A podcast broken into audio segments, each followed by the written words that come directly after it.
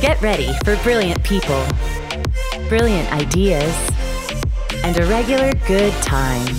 This is Brilliant Thoughts with Success People editor Tristan Almada, the show that thinks about how personalities, relationships, and communication shape business success. And now here he is, Tristan Almada. Today's guest is a man who will make you slow down, think and listen to what your brain and body are trying to tell you. This week, I spoke with James Goodwin, Doctor James Goodwin, author of Supercharge Your Brain, How to Maintain a Healthy Brain Throughout Your Life. And I loved this book. In fact, it's my favorite book for twenty twenty-two. Now, it's a little different because it focuses on what you should eat, the things you should do for your brain to keep it healthy. You should exercise. It's so much research in a book, so it's not for everyone. But this podcast is for everyone. Listen in. You're going to love it. Welcome back to another episode of Brilliant Thoughts, a Success Magazine podcast. And today I'm honored to have Doctor James Goodwin. This, this guy's every, everyone listening in. This is the best book I've read this year, and you know how much I read. So I'm honored to have you on, Doctor Goodwin. Um, Tristan, it's a pleasure, and it's also a privilege to be able to uh, get some of the ideas out there. This is stuff that everybody should know, and very few people have got access to it. So that's one of the reasons I wrote the book. Man, I as I so this is my second time reading it, and I'm halfway through the second time, and I'm I'm catching so much the second time. I, as as any reader tells you, it's like oh oh man. So I'm thinking more along the lines of this is, this is required reading for everyone in the world that we live in, because it's almost like a manual of how your brain and your body work and how you need to work it. It's almost like, sure. Let's think of technology, James, because I'm a, I'm a tech guy. If I, if I get a piece of software and I don't know how to use it, it's like, well, what's the use? And sure. And I have, a, I feel like the, the world that we live in, we have this amazing body and mind, but we're just kind of going through the days and not even knowing what the hell's happening. One observation I've made, Tristan, is uh, if I stopped one hundred people on the on the streets of San Antonio, and I said to them, tell me three things on how to look after your heart. Most people could come up with something. They'd say, lower your cholesterol, slim down your waist, do a bit of exercise, don't eat pork chops too often, all the rest of it. Yeah. And we all love pork chops. And if then I said to them, give me three things about how you should look after your brain, because that's many times more important than your heart. People would say maybe do a few games, but puzzles and crosswords. Yeah. But they wouldn't know really how to go about it. And it's such a tremendous organ. The complexity of it, as you've read in the book, it, it, it amazes me every day. eighty-six billion cells, another eighty-six billion support cells to look after them. The connections for one person's brain will go to the moon and back. And some of the cells in the brain have got up to two hundred thousand connections. I mean, it defies belief, really. Let's look after it.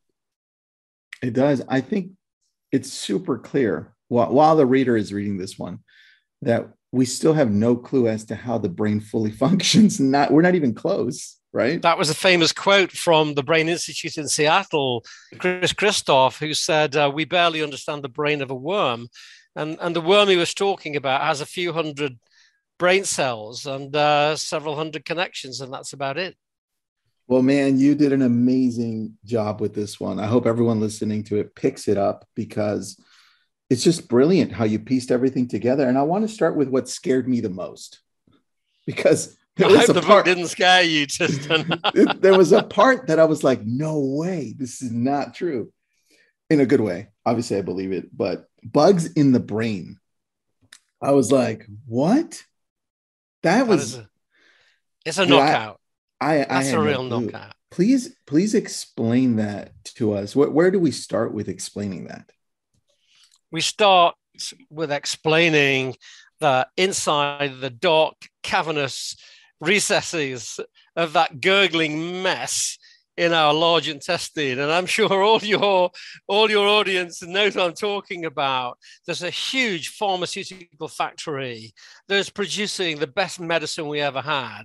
And also, it's talking to the brain through a vast nerve that comes up there, um, called the vagus nerve, the wandering nerve. It wanders from the gut up to the brain, and uh, ninety percent of the messages are going up to the brain from the gut. And we all know that if we get upset, our digestion suffers. We get acid. We get butterflies in the stomach. Mm. When we're afraid or threatened by something, our insides churn around. There's this massive connection between the gut and the brain. And I'll just give one fact for your uh, listeners. One of the most important hormones or transmitter substances in the brain, which helps to communicate across all those cells, is called serotonin. Now, you think the serotonin will be made in the brain because it's so important. It's the happy hormone. Uh-uh.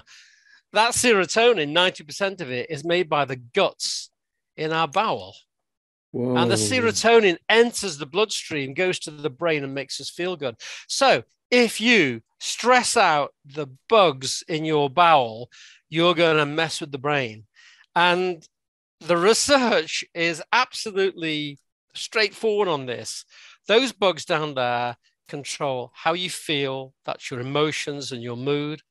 It controls your behavior, and it also controls the way you think. That's what freaked me out, by the way. Oh, that yeah. Was, that was the freak out, because you said, we all have this, this set of foods that we gravitate to. And actually, it freaked me out so much. I remember where I was when I was reading, and I was like, no way. This, this is I, that's how bad it was. You were in Guaro Canelo's hot dog emporium, were you? No, I was. Thank God I was, I was in Boston working out at the gym, because I had to go speak there. And And I was I was in the middle of reading it. I was like, I had to call my wife. I was like, honey, did you know this? Did you know?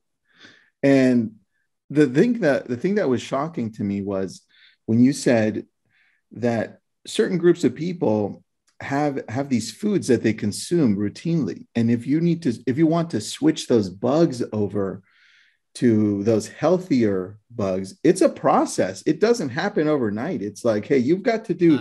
You've got to do this and this and this, and then and then slowly it'll yeah, change. Can you take me through um, that process? I, I can.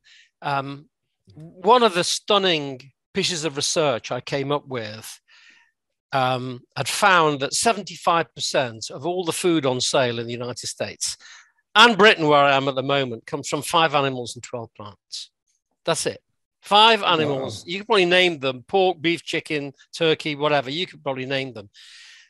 And yet, if you go to the uh, food markets of New York in the eighteen fifties, mm-hmm. there were over three hundred kinds of apples on sale, just apples, three hundred kinds. Now, wow. I tested that because I went into a Whole Foods when I was in New York and uh, spoke to the guy on produce and said, how many types of apples have you got? And he proudly boasted that he got twelve. And I said, did you know, you know, over one hundred years ago, you'd have had three hundred kinds. And he could hardly believe that. So we have this very, very narrow diet, woefully yeah. narrow. If you go back even further, if you, let's say um, six thousand years, seven thousand years ago, just when we'd started farming, um, scientists have dug up the waste heaps in the Neolithic farms. They found three hundred kinds of plants that people were eating. three hundred kinds. Whoa. Of okay. Now, what it means is, with this narrow diet, we're starving the bugs in our in our gut. The bugs in our, our gut get there as we're born. As we pass out of the birth can, mother's birth canal, we pick up a whole load of bugs in our mouth from our mothers. When we're feeding on the, at our mother's milk, all the bacteria from the skin are being swallowed with the milk. We, we touch things with our hands. We put our fingers into our mouth. All that builds up the bugs in the gut. It takes about three years, I think, for it to uh, settle down. Then there's the big test. You've then got to start looking after them.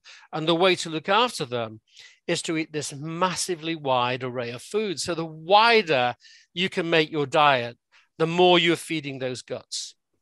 If you eat something like I don't know, um, some candy. Uh, all of the food value in that candy is absorbed up here in the uh, higher in the in the small intestine. Mm-hmm. By the time those food remains get down to the bowel, there's nothing for the bugs to live on. And so they're starved. And if you are having a rough time in your life, your business is in a bad way, your marriage is in a bad way, uh, your social life is a wreck, all that stress is perceived by the brain, goes down the vagus nerve, and that stresses out the bugs as well. Even if you don't sleep properly, if you don't sleep properly, the bugs never get a rest. They never sleep either. So we've got to eat food which is high in fiber. We're talking about things like oatmeal. That's got lots of good soluble fiber in, or whole wheat bread, or, um, or vegetables, or fruits, uh, as many different types as we can. They've all got bugs in them, by the way. Um, for example, most of the bacteria in an apple are in the core and yes. in the skin. I remember reading that from what you said. I was like, hold on. I so what you do, you there, don't James. slice the apple down from top to bottom. Slice it sideways, sideways and just take out the seeds in the middle of the apple, then eat the whole thing, including the core. I mean, you hardly notice. I've tried the way I eat an apple, and I changed it. You I changed it because notice. of you. I changed it because well, of you. So well, that's, thank you. That, that's um, brilliant news, um, Tristan. Uh, so by feeding... Uh, Uh, bugs in this way, and by leading a, uh, a lifestyle which doesn't stress them out, and it's all in the book, you can build up this resilience, this uh, this um, ability to resist aging, and uh, all all that uh, benefit goes up to the brain, either in the hormones that the bugs produce or in the immunity. They reduce the infl- inflammation in our body, and and maybe later in the book, you'll ask me about in the interview about the book. You'll you'll you'll ask me about that. Yeah, well, I think let's hit into part of that, because most of our audience are business owners, entrepreneurs, solopreneurs. Um, they're they own different types of businesses, and with that, you mentioned stress, right? You're like, hey, if you've got stress at work, or you've got stress at home, some of that can be regulated through what we're eating and what we're actively doing. Sure. And, and I don't think we always correlate that. And I, I interviewed, I don't know if you know Jim Quick. Yes, um, I he, yes, I do. No, I know, I know, I don't know him personally, of course, but I know the name, yeah. So I'm going to connect you to Jim, because the first person I thought of when you were talking about all this was Jim, because he's always talking about the brain, the brain. But you bring the substance part of what he talks about, right? Sure. So you sure. guys would you guys would have a blast together, and sounds like a good team. Oh man, it it would be an amazing team. So a dream I'm thinking, team. Yeah. I'm thinking like, so there's a lot more to this, because we're we're we're also chemical beings, and we don't. A lot of us don't fully process that. It's like, hey, there's stuff happening inside of us. And it's either sure. making us look at the current world that we're in, in a more, in a good way, but opportunistic, opportune sure. way, or, oh, you know what, I just don't feel like doing it, or I'm just kind of feeling sad today, or along those lines as well. And I don't think we talk enough about what we consume and how we treat our, our bodies and minds really affects sure. our work. And you do that in the book. That's what was... That's why I was scared, man. I was reading the the food bugs in the brain and food for thought, and I'm going, damn, this is th- this is why this book is so important. By the way, guys, the book yeah. is Supercharge Your Brain, and it's just that's the scary part, man. Our Western way of life, Tristan, does us no favors. It's almost like some ghastly experiment of sleeplessness, poor diet, uh, low levels of activity, lots of stress. And incrementally, day by day, this has an influence on how fast we age, which can be slowed down and can even be reversed. uh, and also how our brain changes. The good news for all those people running businesses is you, you can lead your life in such a way that is not onerous, not difficult. In fact, many of much of it is uh, pleasurable, in such a way that you keep your brain sharp over many, many years. And no new kid on the block is going to turn up and be quicker than you or sharper than you or you know, make better decisions than you because you're getting on in years. We can actually slow that down. There was um, one example I'd like to give your uh, listeners, and that's um, an experimenter called um, Kirkson in the University of Pittsburgh. And he got two groups of people, sixty in each. They were aged forty-five and over. And for a year, one group exercised and the other one did not. The exercise was something like jogging every day or cycling every day. It wasn't a running a marathon, but it was steady, aerobic, you know, heart pumping exercise. The others mm-hmm. didn't do any. They just did stretching exercises, flexibility, and so on. And at the end of that one year, he imaged a part of the brain called the hippocampus. It's uh, a big center for learning and memory. And he found that over that year, the exercise group had increased the size of their hippocampus by two percent. It was bigger with more cells wow. in it. Now, that actually is a four percent increase because the other group, theirs dropped by two percent. Size of their hippocampus dropped by two percent. And that's a natural process. Every year, we lose one percent in the size of our brain, one to two percent.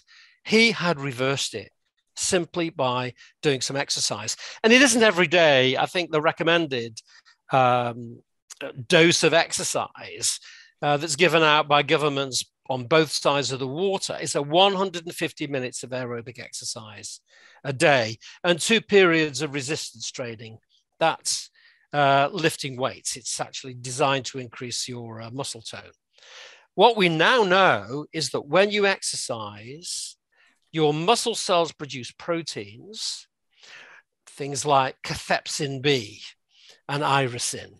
These are two proteins that enter the blood when we exercise. They go to the brain and they switch on another chemical called B D N F, brain-derived neurotropic factor.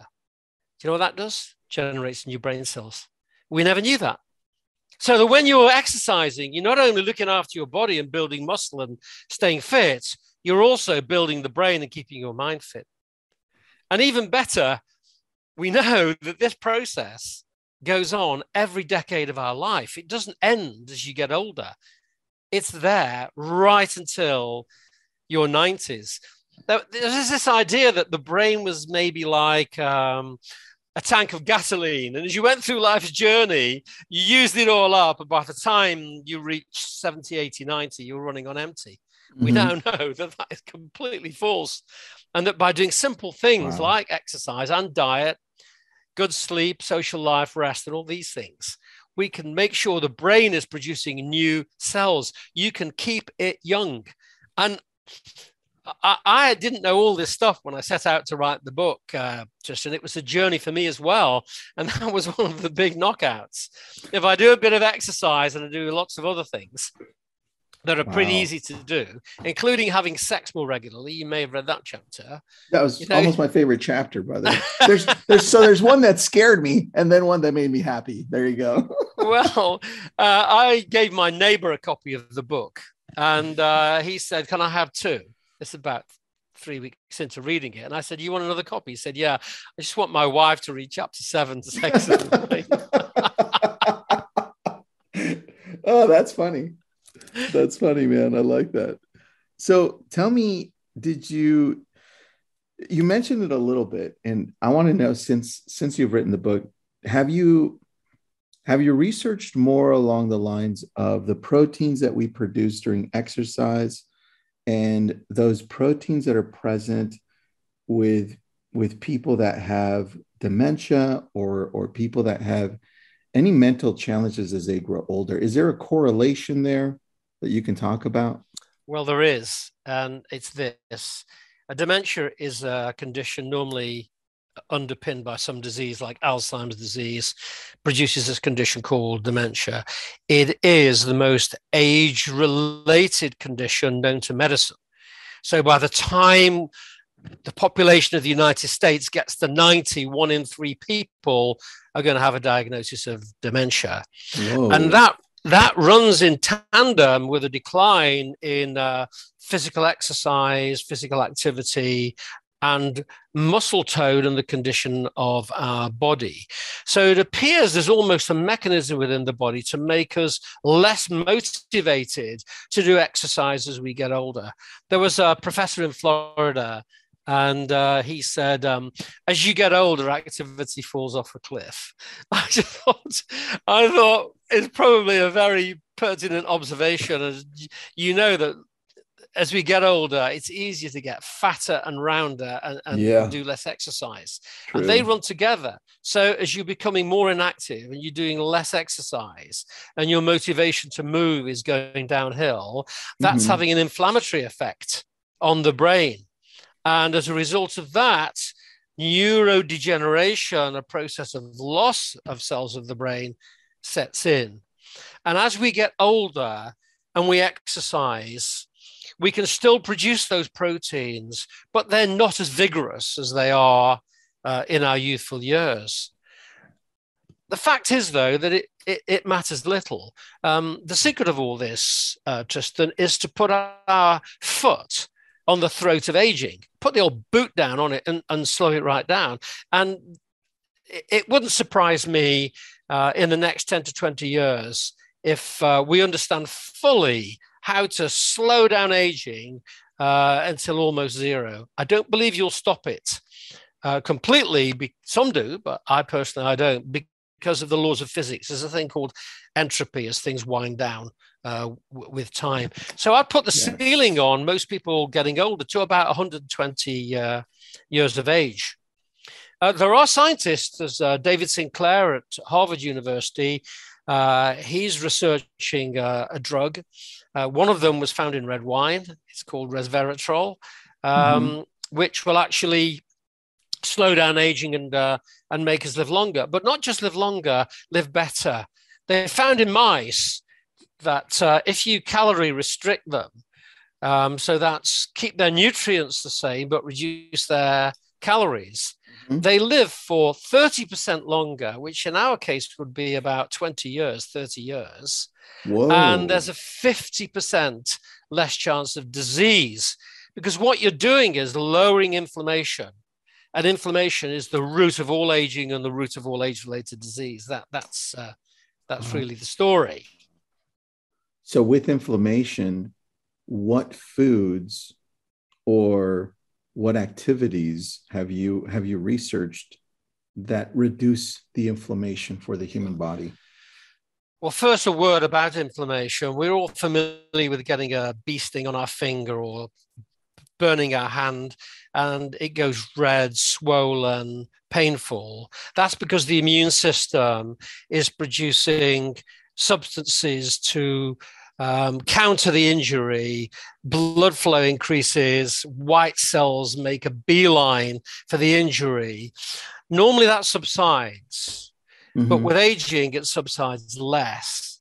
And also, uh, our D N A suffers from uh, oxidative stress. That is, uh, uh, as the cells produce energy, they fling off um, chemicals which are looking for um, particles in the cell called electrons. They go around mugging the cells or, or the proteins and D N A in the cells to get these electrons. And as a result of that, the immune system declines. Inflammation is not regulated any longer. It doesn't subside. And uh, as we age, certain substances in the blood are more common. So, uh, Tristan, I'm seventy. If you got someone seventy next to me and you did some blood work on them and some blood work on me, you'd find their cholesterol is lower, interleukin six is lower, fibrinogen is lower. Lots of these inflammatory molecules at seventeen are there, but few. Got it. If you looked at me, you'd find naturally because of age, there's more of them. And these inflammatory molecules go around the body causing havoc, especially with the brain. And they suppress the growth of new brain cells, and they accelerate the destruction of the existing brain cells. So the message for your listeners is lead a low inflammation lifestyle. And it's not difficult to do. If, if there's lots of things you can do which are pleasurable, which reduce inflammation in the body. More sex is one, better sleep is another, uh, moderate alcohol drinking is another, smoking, no, uh, sm smoking tobacco, recreational drugs um, are, uh, are, are a big no-no for the brain, I'm afraid. But moderate drinking, what's that? Well, both sides of the water, your medical advisors, the C D C, will say one drink for women, two drinks for men. I know that sounds unfair, but it is, there's a physiological reason for that. And um, uh, it, if you have one drink as a woman and two drinks a day as a man, okay, mm-hmm. that's beneficial to the brain. That moderate activity is beneficial to the brain. The anti-drink people and the Puritans amongst us and the health fanatics, the health fascists, mm-hmm. as I call them, they want to hear that. Right? Oh, they don't want to hear it. That. What? Let ordinary people enjoy themselves and have a drink. Mm. I, I think the thing is, once you've had one drink, it leads to another and then another. But, you know, if it's my birthday and I go out and have several too many, that won't matter. Yeah. The odd occasion, you know, your wedding anniversary or your partner's anniversary, um, your birthday, uh, you know, you... you You, you win a you win a bet at the bookies, and, you, and the horse comes in first, and you go out and celebrate. Oh, you have a business success. That is not going to hurt you once in a while. Nice. It's going to hurt you when you do it every day or every week. So the so, overconsumption yeah. of alcohol, and we Brits got it, especially the Scots. Bless the Scots, but they drink like fish. You know, uh, and also people in the city of London, the financial district, the Wall Street yeah. uh, of this world, they drink heavily. Uh, I mean, I, I used to get the water taxi down the Thames from my office building, and mm-hmm. um, I, I joined all the many commuters on that water taxi down the River Thames mm-hmm. and they, who'd been working in the city of London. Most of them had had a bottle of wine by the time I got on, a whole bottle. And then they were going to have more when they got in to have their dinner in the evening. You know, you do that every day. You know, it's, you can do it if you wish. I'm not here to get righteous and tell people this is how you should lead your life. No, not at all. I'm just trying to say, yeah, I'm just trying to say to people, just be moderate about the way in which you lead your life. Well, and you'll be, you, yeah. You're using science. That's the thing, man. You're saying, hey guys, look, you can do whatever you want, but, um, yeah, this is this is the research. Yeah, and over COVID, science has got a bad name because of the way totally. the scientists have over exaggerated their messages, over interpreted their data, uh, over projected on mathematical modeling, and the politicians have got a hold of this, and they've made a they've made a well here it's the same political versus you know political arguments. Democrat versus Republican. Here it will be Labour versus Tory. You know, they, they made a mess of it. So, but what I would say to you is sensible science will tell us about our human condition and the world in which we live, from which we can draw some cer certain conclusions.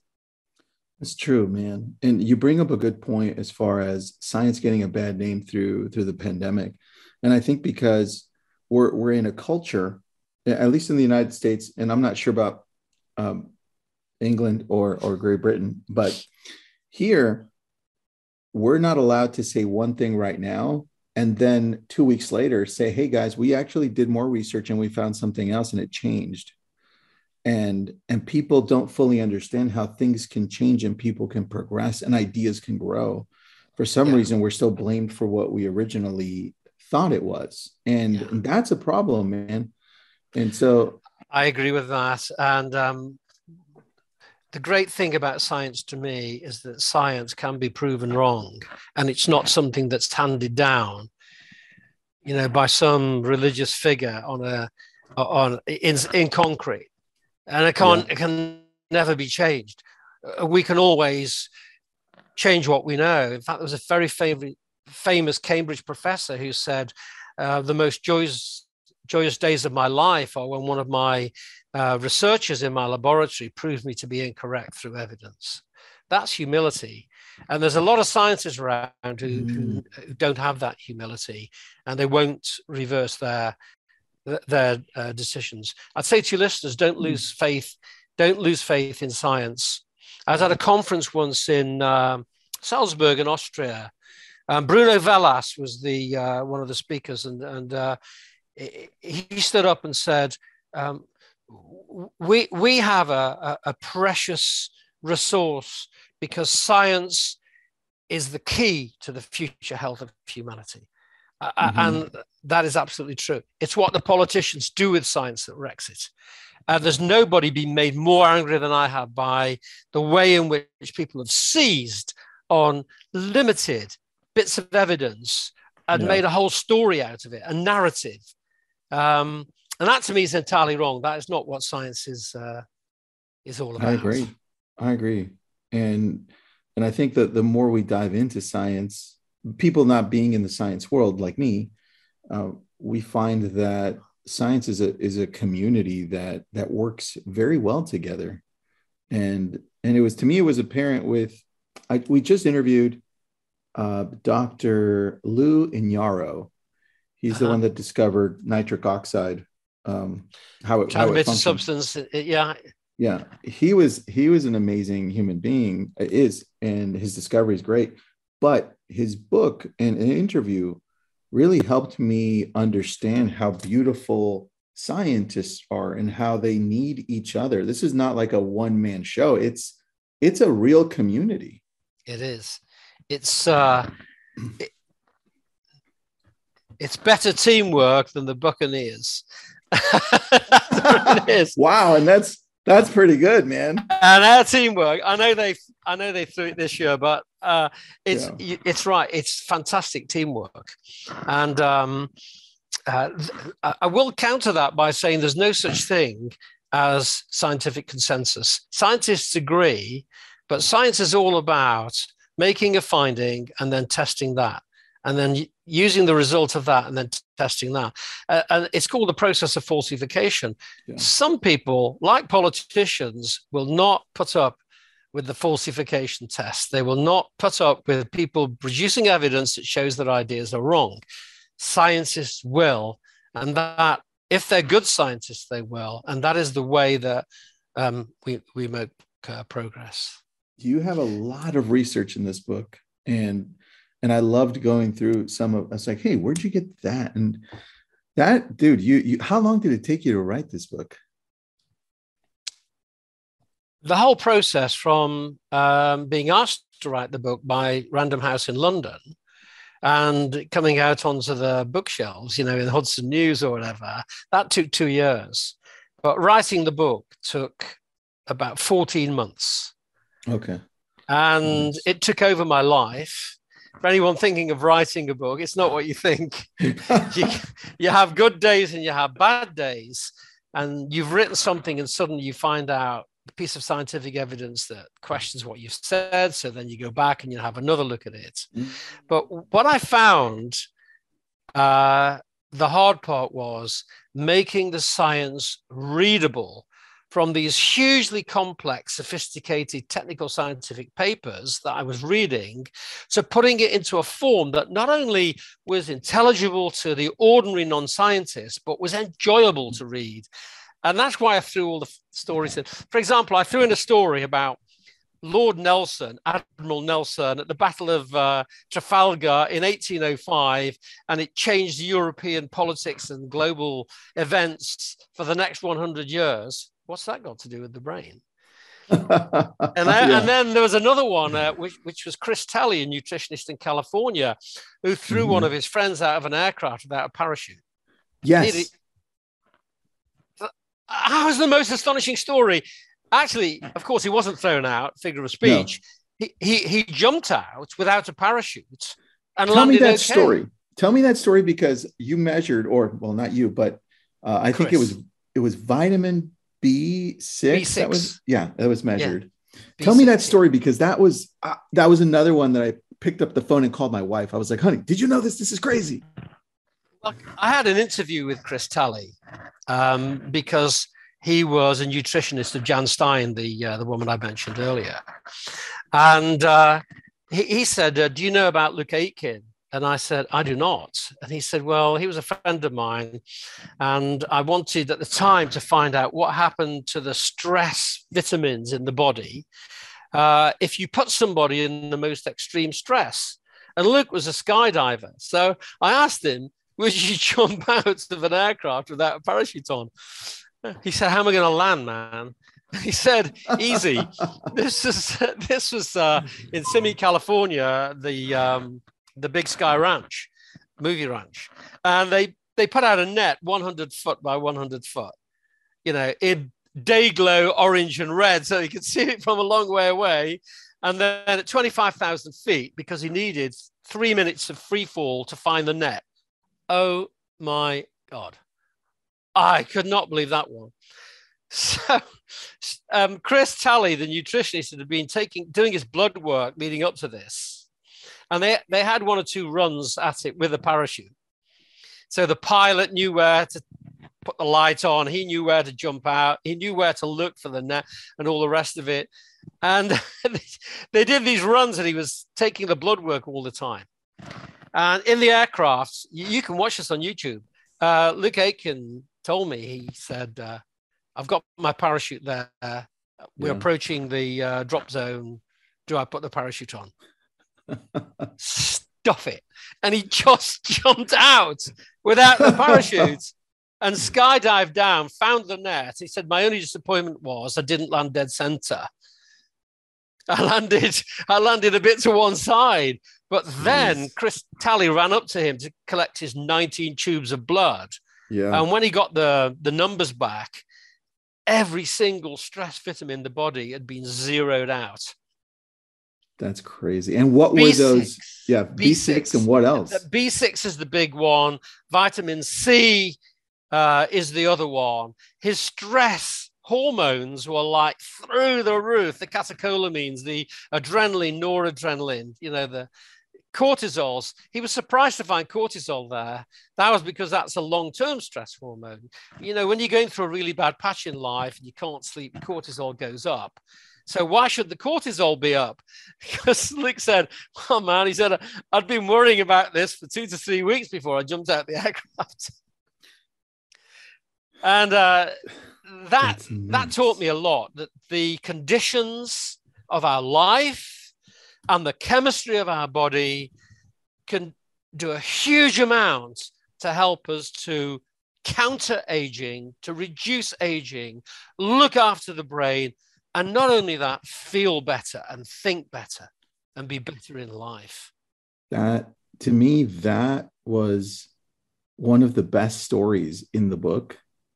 Because yeah. it clearly shows, I mean, there's there, there it is. Like you jump, you're at the bottom, and it just shows you exactly what you need to counteract the daily stresses.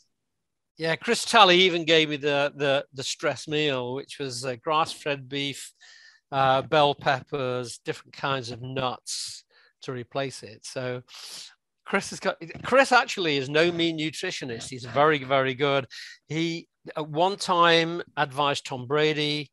He's, he advises the N F L, and he does the SEALs nutrition program in the D O D in uh, in the Pentagon. So this dude, wow. Chris Talley, Precision Works. Is it called Precision Works or Precision Nutrition?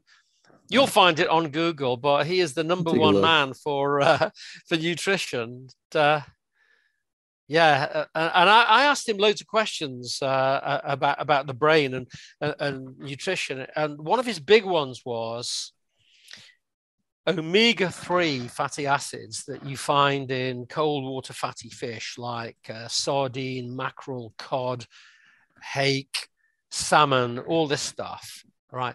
Those omega threes are absolutely vital for the brain. So if I was to take a human brain, dry it out completely so there was no water in there, mm-hmm. of the material left, omega three will be between sixty and eighty percent of that brain. No way. Yeah. We don't have enough in the diet. Now, I have a great expression, which is you can't untoast what's been toasted. Right? You can't untoast what's been toasted. That's and true. You can't unevolve what's evolved. And the brain grew to where it is, present human size and complexity, on the back of three things: meat, fish, varied plants are the big three. And it's that fish diet that over evolution has helped to build up the human brain to its complexity. But actually, Tristan, it isn't just a one-trick pony of omega three. It's the ratio of omega three to another one called omega six. Now, when we were in the caves hunting animals, our diet was one to one. For every one part of omega three we ate, we swallowed one part of omega six. Mm-hmm. Do you know what it is now? No.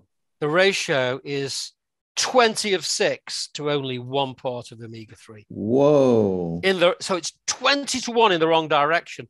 So we've got to try and get the six and the three level, at least level. And the problem is all the delicious foods of life, all the ready-made meals, convenience foods, fast food, fried food, Um, food in packets in supermarkets, in the microwave, and, you know, supper's over. Yeah. All that is packed full of plant oils. And guess what's in plant oils? omega six. Mm. In fact, a humble almond has got two thousand parts of six to one of three. So what you've got to try and do is to wow. level it up. Well, you do it in two ways. Eat less ready-made meals and yeah. eat more cold water fatty fish. So four four ounces of salmon or herring or anchovies or caviar. Caviar will do it. Four wow. servings. Four servings a week will level it up for most people. I love that. Now let's talk about sex on the brain. I mean, there's we could talk about every chapter, but let's just get to the good one. I mean, the other ones were great too, but tell me about sex on the brain, the research that you, you've done. Well, I came across a science paper by uh, two U S scientists. It had to be the U S, didn't it? Two U S scientists, two brilliant researchers, and it had to be Ivy League. It was a, it was Princeton in okay. two thousand ten. And they, they were looking at uh, rat behavior and, um, and a process called neurogenesis in the brain, giving birth to new brain cells. And what they found was if you got um, two strange rats, a male rat and a female rat uh, in season, right? And you put the male into the cage, they were both of them stressed out. This encounter, strange male, strange female, it, it stressed both of them out.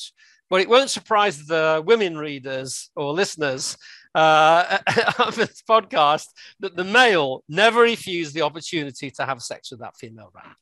It didn't matter how stressful he found it, he would still go ahead. That's funny. But That's then funny. What they found was if they kept putting the same male in with the same female, their stress levels went down, right? But the number of their brain cells as a result of that program of regular sex with a familiar partner went through the roof. It just monumental. So this was a... an evolutionary important activity. We don't survive as a species, as humans, without sexual reproduction, right? This activity is not only good for how you feel and good for producing babies, it's also brilliant for the brain. So then, of course, my next question was, well, that's okay. Humans aren't mice or rats. So is there any evidence for that? Yes. And I was doing this with my fingers crossed. Oh, you're so funny. And uh, I came across a scientist called Mark Allen, this time in Australia, uh, since two thousand eighteen. And he, he did an experiment, a survey on uh, six thousand people over the age of fifty.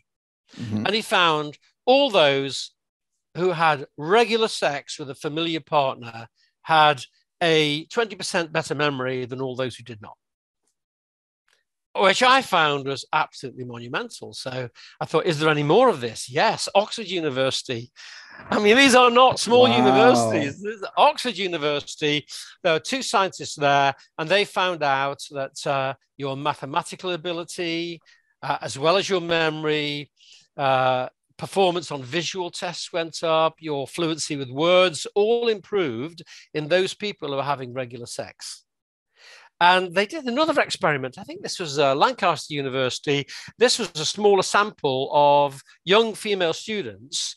Mm-hmm. And they found that of those young female students, all the ones who were having regular sex were better able to identify faces, put a name to faces, and also recall words. But it was oh. the face thing to me. And I thought, why faces? Because faces carry meaning.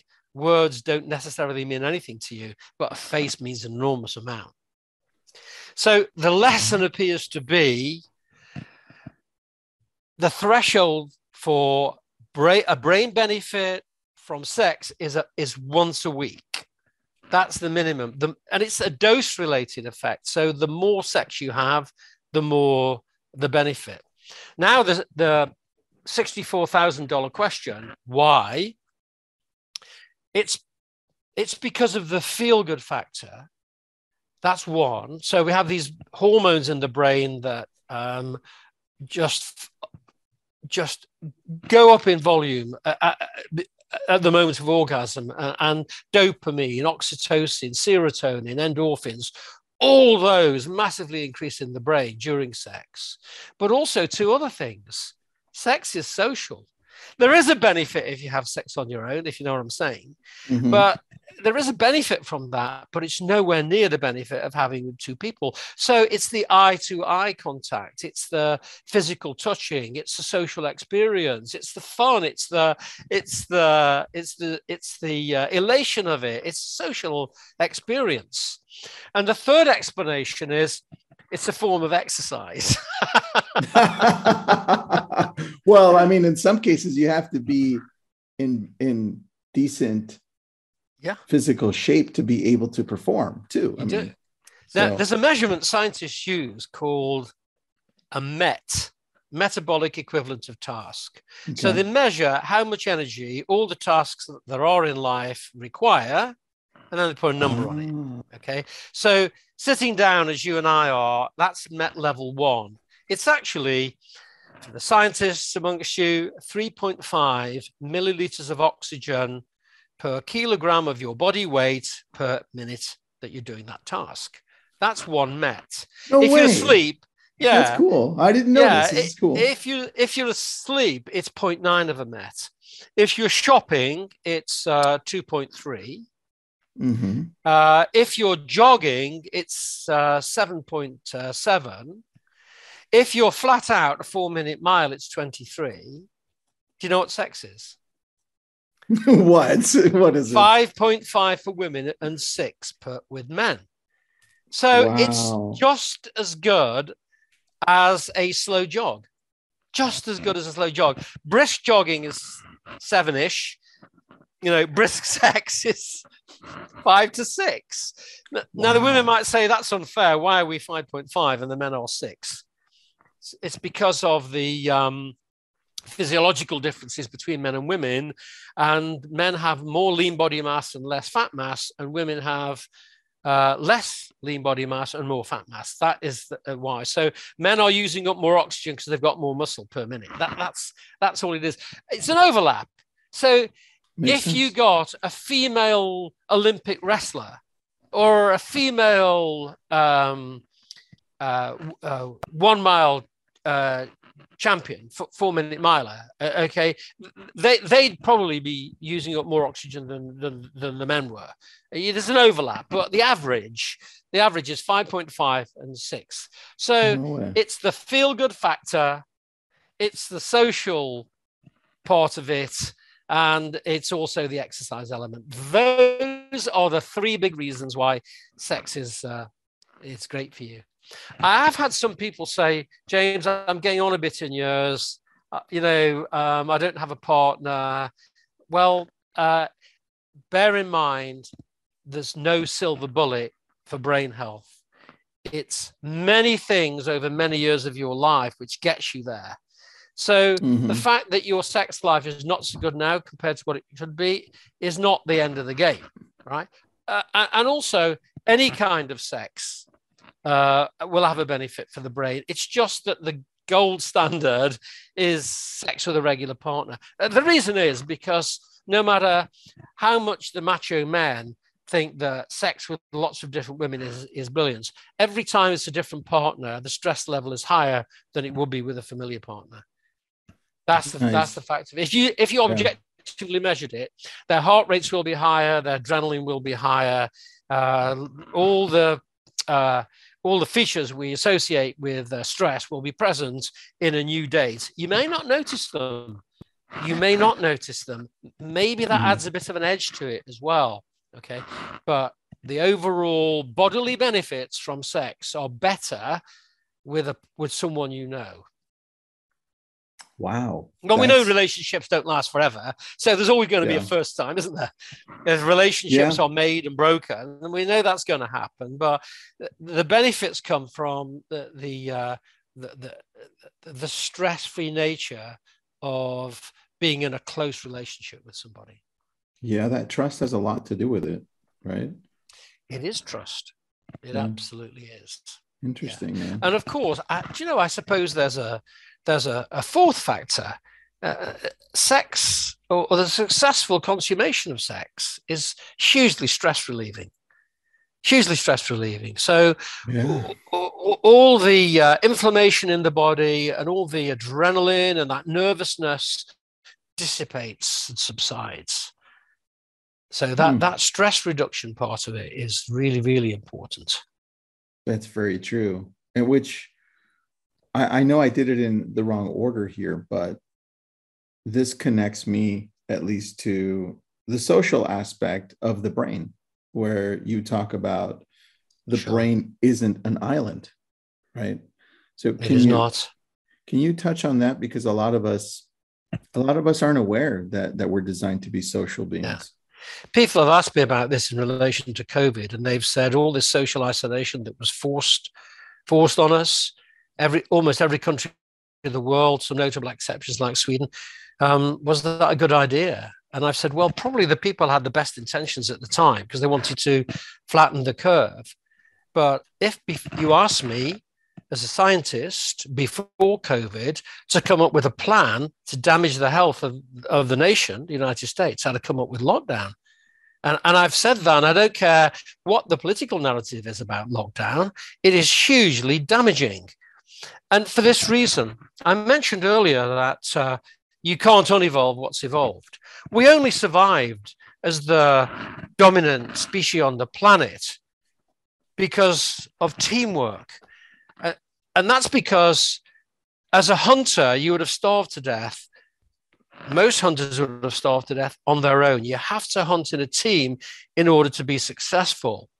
And that successful hunting generated the food that people needed to develop their bodies and brains throughout the course of evolution. So this social cognition, as we call it, is wired deep in the brain. And when the loneliness light comes on, in the car dashboard, that is something that we should take really, really seriously. Now, God bless Harvard, right? Great university. Uh, they did an experiment. It started in nineteen ninety-eight. It involved more than eight thousand people. Mm-hmm. And they looked at their social lives, and they asked people to describe their social lives, their interactions with other people, the frequency of them, who it was, and uh, and and the big box to tick was: are you lonely or not?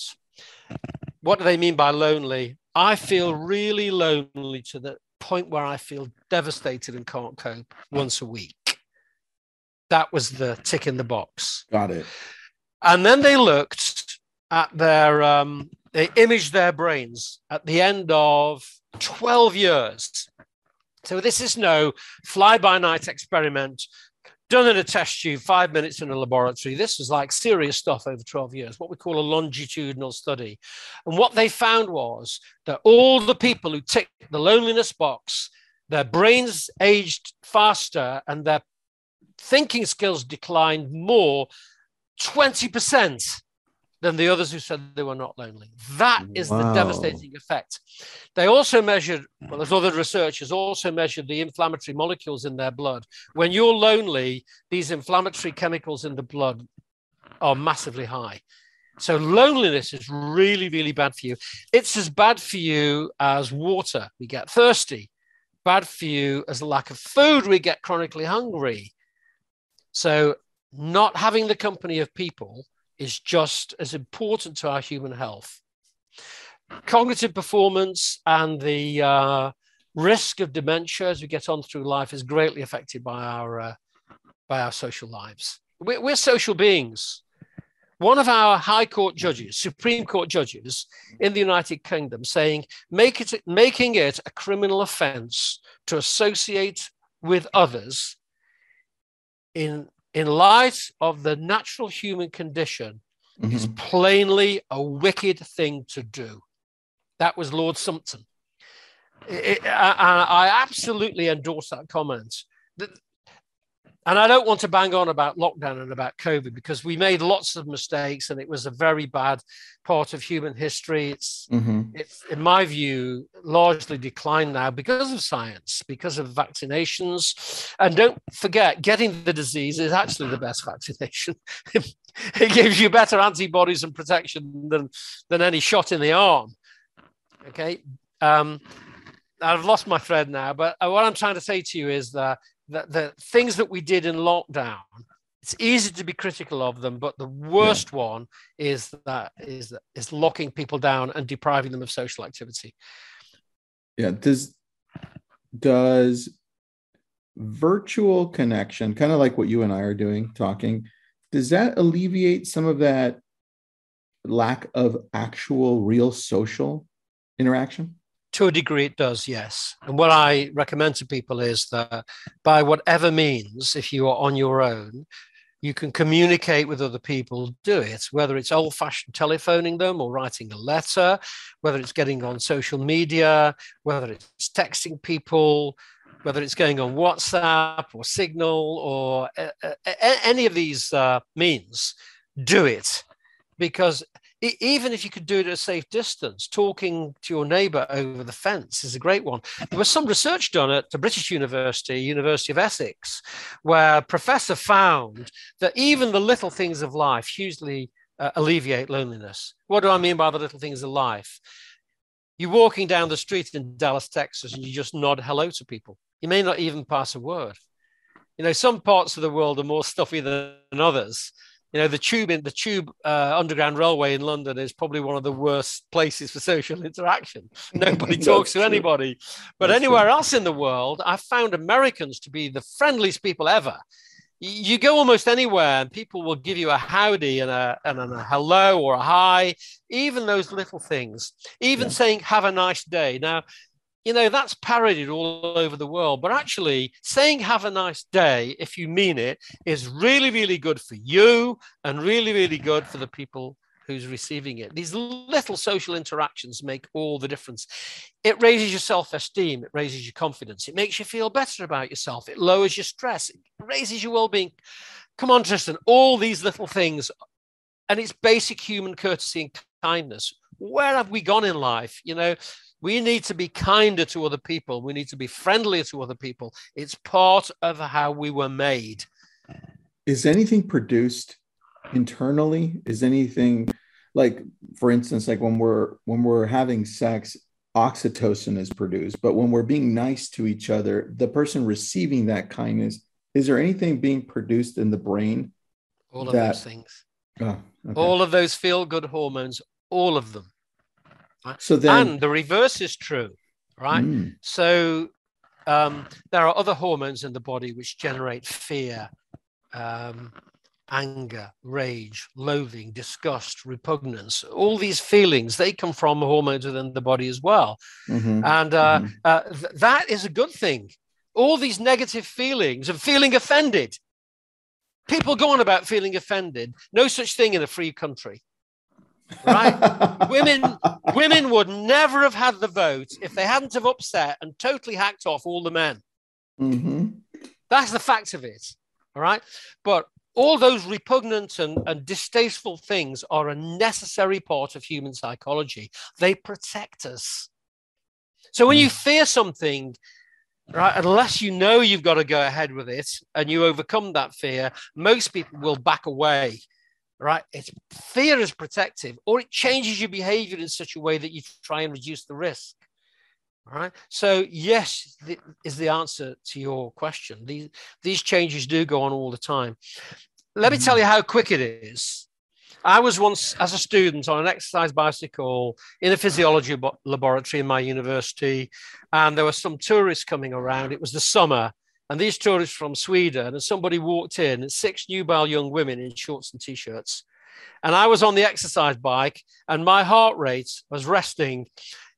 Went from one hundred twenty to two hundred inside two seconds. Bub, bub, bub, bub, bub, like that. Up it went. That is how quick those responses are within the body. So we are wow. a fluid dimension of moving emotions and reactions. And all of it is coming from this thing within our heads. And we need to look after it, is the, is the message. That's interesting, man, because I, I also see, so I'm active on social media, right? Because of the podcast and everything else that we do. Sure. And we, we can definitely see some people having a, a true challenge with what's happening on social, with when somebody disagrees or when they don't find something being to their liking. Uh, I can definitely see all of these feelings happening and emotions going through and hormones going crazy. So sure. um, is there any any way to to do a better job as humans to be able to regulate some of these so that we have a better, just a better hold of them? Yeah, there is. I think um, it's all about balance in our lives.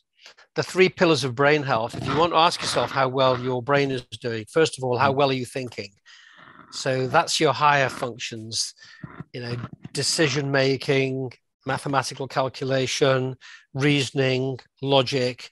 How well am I thinking? The second one is how well am I interacting? How well am I, how rich is my social life? How well am I working with other people? Mm. Those are that, those, those two. The third one is emotional regulation. So how am I balancing across all of my life, my negative and my positive emotions? Well, the way to do that is to improve your well-being and to reduce your stress. So across, across our lives, we should be making sure that we have the good times and that we regulate the bad times. Now, oh. stress has got itself a bad name, Tristan. Right? Everybody needs stress. Mm-hmm. For some people, like uh, Luke Aitken, it's jumping out of an airplane. He's not happy unless he's got that degree of stress. For a lot of people, come on, you think of a disadvantaged young single person, man or woman, in uh, poor economic circumstances, uh, looking after and bringing up a child on their own. For them, just getting through the day is a, just about as much stress as they can cope with. Other people like to do motocross. They like to surf. They like to deep dive into caves. They like to climb mountains. Or others just like to play a hard game of football, right? Yeah. Everybody's got their safe stress level. What everyone should do, including me, is identify when that stress is too much. And then two things, Re- move away from and reduce that level of stress. That's the first thing. And secondly, start to do things that make you feel good. And I go through them in the book, things mm. like mindfulness, meditation, yoga.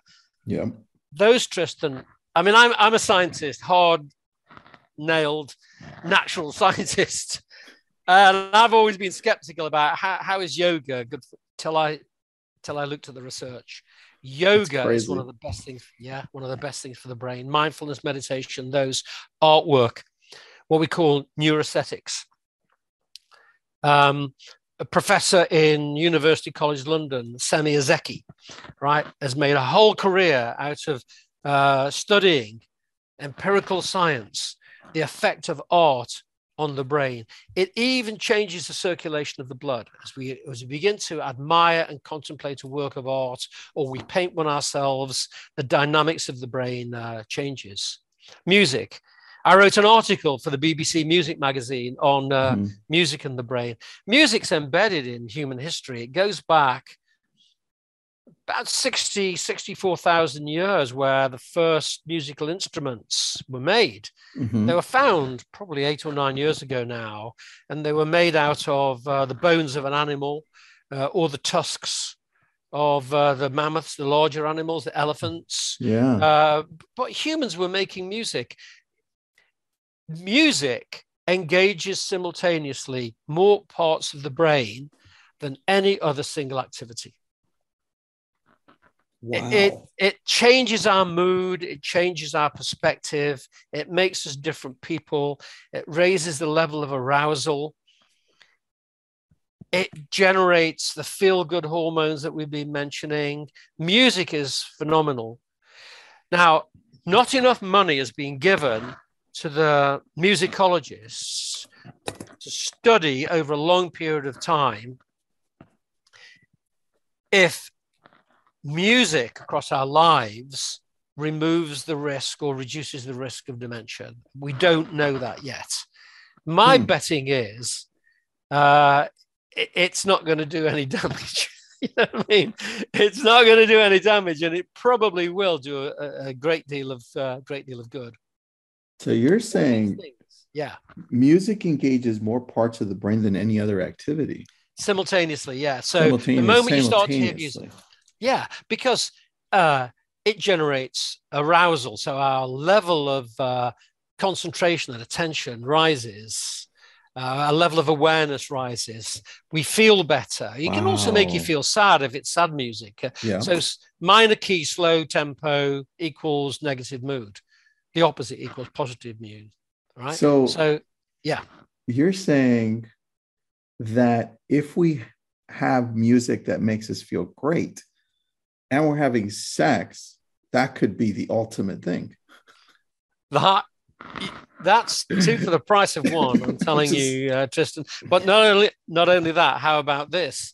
If before you have sex and listen to music, you dance with that person and they speak another language, that's going to be four for the price of one. No, wait, what about, what, what, have you, what, have, what happens if you have a bowl of blueberries before? Well, you know, that's your whole day nutrition thing, isn't it? So never have sex on an empty stomach. And then after, you have a glass of wine. Yeah. Well, one before and one after. That's your two for the day, isn't there it? There you go. Dude, there this you go. Is perfect. This is, yeah. We just ended it with the perfect routine there. That is an outstanding observation, uh, Tristan. Uh, should go down in the annals. We should start with that. We should lead with that, James. That's hilarious. Yeah, we should. This is such a great interview, James. I'm going to see if I, I can connect you with a few other friends I have that sure. need to talk to you one hundred percent. Because we need to get everyone that we know has to read this book, even if it's Audible, because I listened to it on Audible and I read it. And this is the second time I'm reading it, actual reading. Well, so, that's an interesting story. I read my own book in Audible. Uh, that was you. I was wondering if that was in, obviously when you that, started that, talking that about was, it. That, oh, that was me because the, uh, Penguin Random House in London said, James, we've got Doctor Jonathan Sachs lined up to read your book. Now, Jonathan mm-hmm. Sachs, he's got the brain the size of a planet. He's the chief rabbi of Britain. Uh, he has ten PhDs, you know what I'm saying? He's just yeah. a brilliant guy, and he's got a great he voice. And he reads books for Audible. And they said, we're going to get Jonathan Sachs. He's going to do it. And um, I said, no, I'll read my own book. I will read my own book. Now, be funny. Careful what you ask for, because I had to take voice coaching lessons in order to read that book. Because I no thought, way. Yeah, yeah. I thought, do you know what? I'm going to be breathing wrong. I'm going to be stumbling over difficult to pronounce words run together. I'm going. Yeah. So I phoned the London Voice School.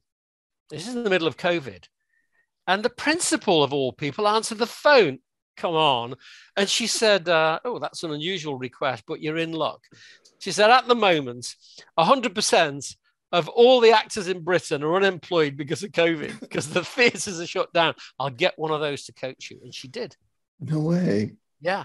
So I read my own uh, uh, Audible book. Mm-hmm. That's, well, dude, you did an amazing job. I was wondering if that was you. Yeah, it was, uh, it was quite difficult. Introducing Peggy Babcock, Peggy Babcock, Peggy Babcock. Is that what you had to do? Yeah, yeah, all that stuff. And breathe in, count to ten, breathe out, count to fifteen. Just breathing. And I thought the breathing was like boring, but that was the that was the most part of it. Did you have to do any tongue twisters, like uh, besides the berry? I did. Red lorry, yellow lorry, over and over again. Lorry is an English word for truck. Red truck doesn't do it. Red lorry does do it. Red lorry. Red lorry, yellow lorry. Yeah, you can't say that fast. That's fine. No, that's interesting. You, yeah, you, you can't. Uh, and Peter Piper picked a pack of pickled peppers. That was another one. That's funny, man. That's still used. That's hilarious. Yeah, but now, uh, Tristan, uh, I found I'm getting asked to speak. Now COVID's been lifted, and I've, I'm doing a big fundraiser in Broward County. The American Jewish Federation have asked me to go and speak there, and that will help them to raise, hopefully, tens of thousands of dollars. They'll sell the tickets. They're going to get a half-price book, hard mm-hmm. copy from Pegasus Books in New York, my book. And uh, there's going to be some artwork auctioned off, and there's going to be a V I P reception. So nice. I'm going to speak, and I'll speak for I'll speak for half an hour, and then they'll ask questions for half an hour. That's how it goes. So Makes if sense. you if if there's any opportunity, Tristan, that you know about, give them my card. Tell I, them I'll. I and, will. And I'm in the U S. I'm in the U S all where, the time. Where are you located? Where do you live? I'm in England, and I'm in a county in the southwest called Devonshire, and it's a tourist area of outstanding natural beauty. Uh, and we never get snow and ice down here. Uh, we are England's second most sunny county, and we have the second highest rainfall. So it's like living in cool Florida, if I can put it like wow. that. I have palm trees in my garden. No I have way. Palm trees. Devonshire, yeah, it's okay. It's outstanding. We've also got the Lost World here. That's um, a, a prehistoric plateau, three thousand feet high, four hundred square miles, the last wilderness area in England. Oh, no way. God, I'm telling you. Yeah. Okay, so when I go down to, to England or up to England, I'm yeah. going to visit Devonshire. It's two hours by train, pick up a hire car, drive to Dartmoor, the wilderness area. Do you know, if Dartmoor, if Dartmoor was in the in the U S, mm. right, they'd make turn it into a resort. It's wow. just so phenomenal. Dartmoor. And then off the coast, we've got the Scilly Islands, and they're like a little set of Caribbean islands in the warm water coming across the Atlantic from Florida. They've got white sand beaches, turquoise water, uh, and and again, they're not allowed wow. to build on it, so. Yeah, you know, God bless America. You'd make a million turning it into a resort, Scilly Islands. That's true. That's yeah, true. That is true. Those are all the brilliant thoughts that we have for you today. If you like what you're hearing, drop us a review or just tell your friends. This has been a Success Podcast. Head to success dot com slash podcast to hear more just like it.